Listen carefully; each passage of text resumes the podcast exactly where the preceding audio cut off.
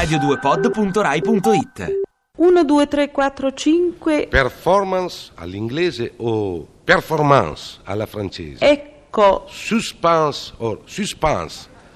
Beh, Mi? mica è detto che perché una è internazionale, vero? Ci? Beh, Qui? dico, non c'è mica niente di male. Io sono internazionale.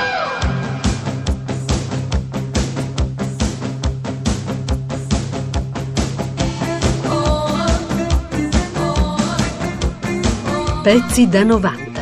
A soft wing shadow the size of make believe.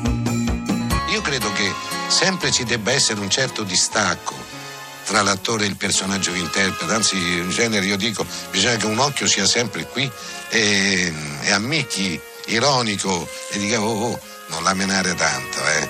ricorda che stai facendo una recita non, non è che stai vivendo questo personaggio anche se alle volte accade per esempio anche di commuoversi cosa che all'attore non dovrebbe mai accadere. L'attore deve far piangere il pubblico ma lui non dovrebbe mai. Eppure può accadere perché forse in quella commedia c'è qualcosa che ti tocca proprio più da vicino, più personalmente.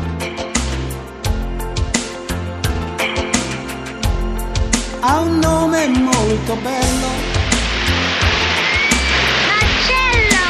me lo ricordo lo chiamo quel bel nome e lei non in qualche foresta I can understand you.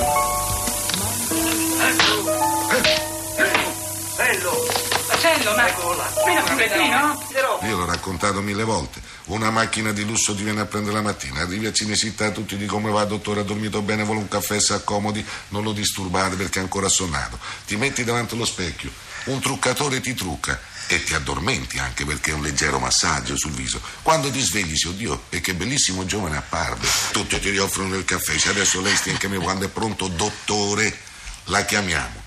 Vai sul set, dici tre battute e subito si riposa, ecco la sedia col nome. Eh, Insomma, la sera ti riportano a casa, ti pagano, eh, tutti ti vogliono bene, stai in mezzo a 60-70 persone che se non sei noioso e antipatico ti amano proprio. Spesso hai delle bellissime donne attorno a te, cosa che mica spiacevole.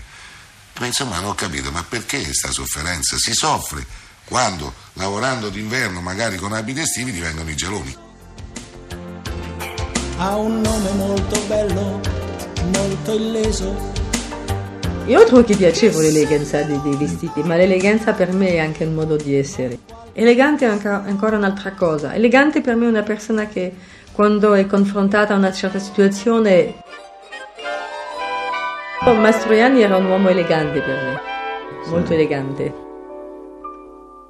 Ma è San Valentino, festa dell'amor. Forse è il mio destino che mi aiuta ancora. Io mi chiamerò Rodolfo Valentino. Io mi domando da dove viene questo ruolo, questo titolo che mi è stato affibbiato. Se si osservano i miei film, e diciamo quelli più significativi, per esempio, comincia- lasciamo andare eh, le commedie, no lasciamo andare, teniamone conto che io feci all'inizio della mia carriera con Blasetti, tipo Peccato che sia una canaglia, i film con la Lora, dove io ero sempre una vittima, che conquistatore, io ero sempre un conquistato, ero un ingenuo tassinaro, ero un operaio, eh, quindi non c'era affatto la, la sicumera né la presunzione di essere un conquistatore. Quando sono passato a film a carattere più internazionale, veda La Dolce Vita, veda Otto e Mezzo, Divorzio all'italiana, Il Bell'Antonio, ma erano una serie di personaggi niente affatto amatori, erano fragilissimi. Il Bell'Antonio era addirittura un impotente e il barone Fefè di Divorzio all'italiana era un cornuto. eh, il protagonista di Otto e Mezzo i Fellini, film eccezionale, era un uomo pieno di ambiguità, di fragilità. Eh, ma io non ho capito quando mai ho fatto l'amatore al cinema. Io non lo so, eppure si è detto il Latin Love. Quando mai ho fatto il bello? Ho detto se io sono un bello, e vabbè, qui siete un macello di mostri tutti quanti, perché un momento fa si diceva non fotografarmi di profilo, diceva la signora perché c'ho il naso aquilino. Dicevo io mi vergogno del mio naso, ce ne manca un pezzo, è infantile. Qui dov'è sto bello? Poi a 53 anni adesso è proprio imbarazzante sentirselo dire. Simpatico sì, questo lo dico proprio con presunzione. Piacevole, eh. Ma bello no. Che bel nome, che bel nome, Rodolfo Valentì. I, no, è importante, sembra quello di un grande spadaccì. I, no, E poi veramente perché amatore? Ho avuto degli amori, ma sembra che solo io ho amato. Ma grazie, eh, eh, il paparazzo deve campare con le fotografie, allora, puff, io sto sul giornale con una donna.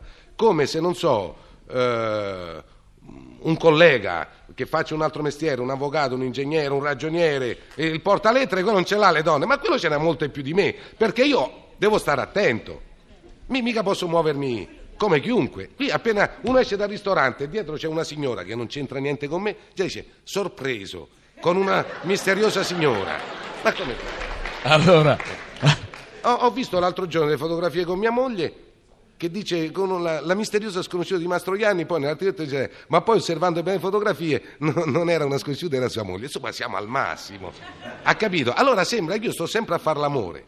Mamma, Fra- ma sarebbe una fatica mostruosa. Insomma, no, io non potrei. Eh, eh, oppure quello di un famoso pittore o di un navigator.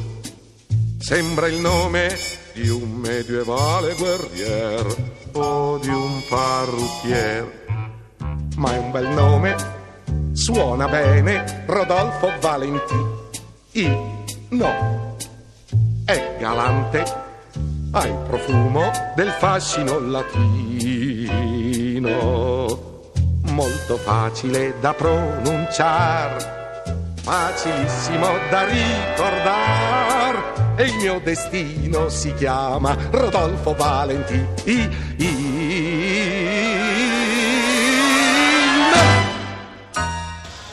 Un regista ti chiama, Fellini, famoso.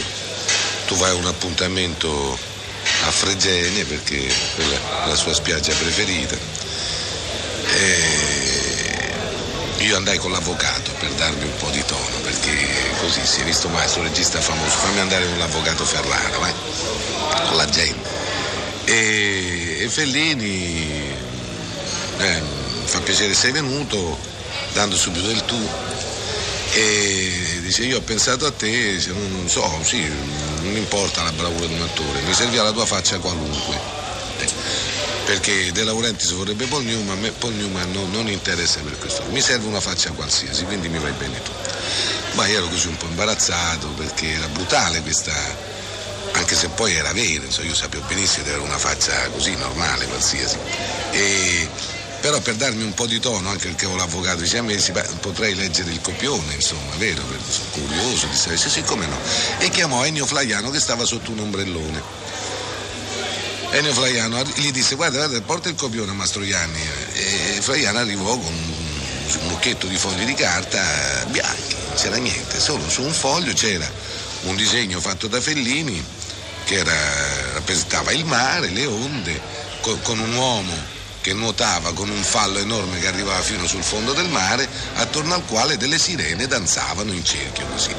Io di- divenni rosso, verde, insomma, ero molto imbarazzato e, e capì che si era preso gioco di me, insomma, era l'attore che arrivò, l'avvocato, cioè io avevo sbagliato proprio sistema. eh. E vabbè, io così mi salvai dicendo molto interessante, va bene, senz'altro faccio il film. ecco.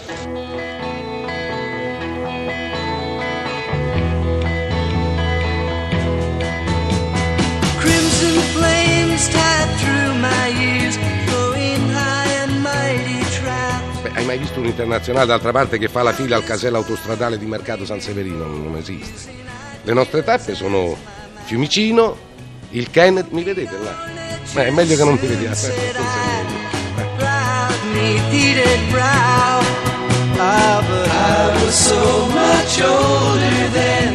Arrivo sempre all'aeroporto quel pelino prima dell'imbarco, anche perché francamente a me non mi va ad aspettare, non è mica uno snobismo, non mi va. Anche se poi un internazionale aspetta nella saletta VIP, che vorrebbe dire very important eh, persons. Ma insomma io mi annoio perché lì c'è sempre, al Burton che ti vuole offrire un whisky. Arafat, quello là che ti vuole sensibilizzare sulla, sulla lotta palestinese. L'addetto culturale sovietico vuole sapere tutto su Bertolucci. So much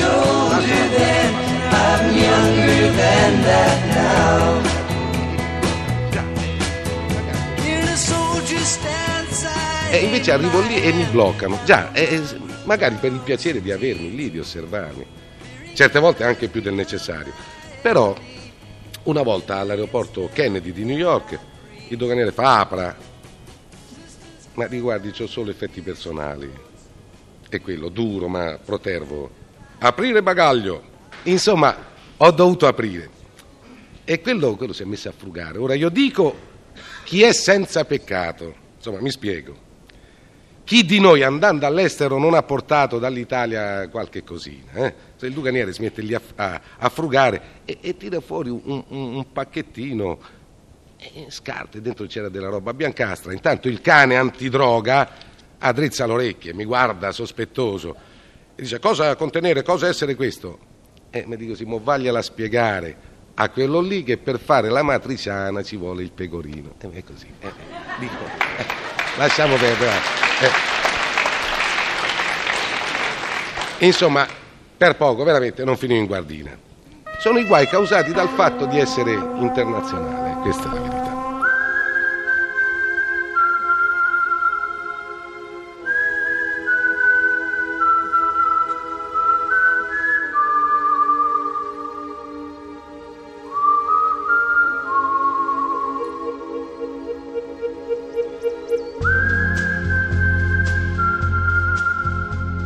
Cosa si vuole rappresentare esattamente con questo film, questo affresco della Roma di oggi?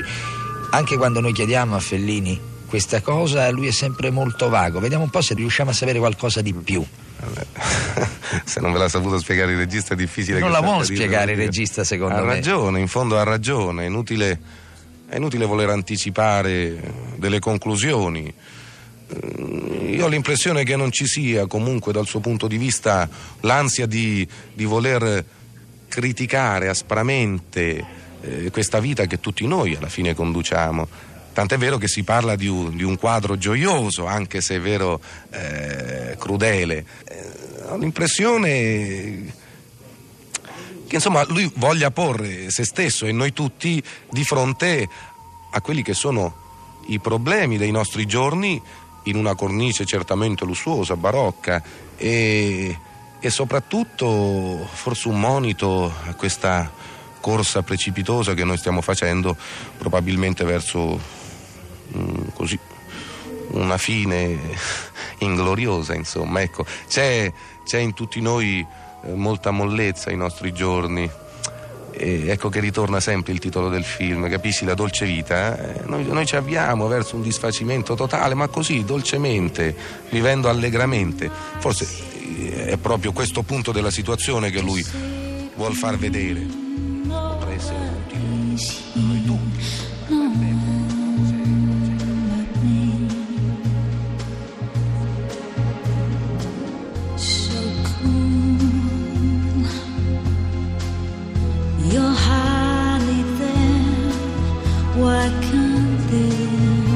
Staremo a chiedere che cos'è la dolce vita perché già te in una prima dichiarazione al microfono di Ciacchi e poi oggi Marcello Mastroianni l'ha saputo dire veramente molto bene, non ti pare? Sì, sì, sì, non, mi- non posso aggiungere niente, anzi ti dirò che ascoltando Marcello ho capito ancora meglio il film. Questo vuol dire che Marcellino c'ha proprio una bella capocina, come ho sempre pensato. Non solo è un attore ben preparato e molto sensibile, ma è anche un ragazzo straordinariamente intelligente e anche se questa faccenda qui ti può interessare relativamente, voglio aggiungere che sono proprio contento di essere diventato amico, proprio acquistato un amico nuovo e mi riconosco così profondamente in lui, in questa, in questa specie di, di- di operazione magica che un regista fa sempre co- con i suoi attori, che certe volte quasi guardandomi allo specchio ho la sensazione di vedere la sua faccia. Guarda che non è, non è uno scherzo, dico questa cosa qui proprio sul serio.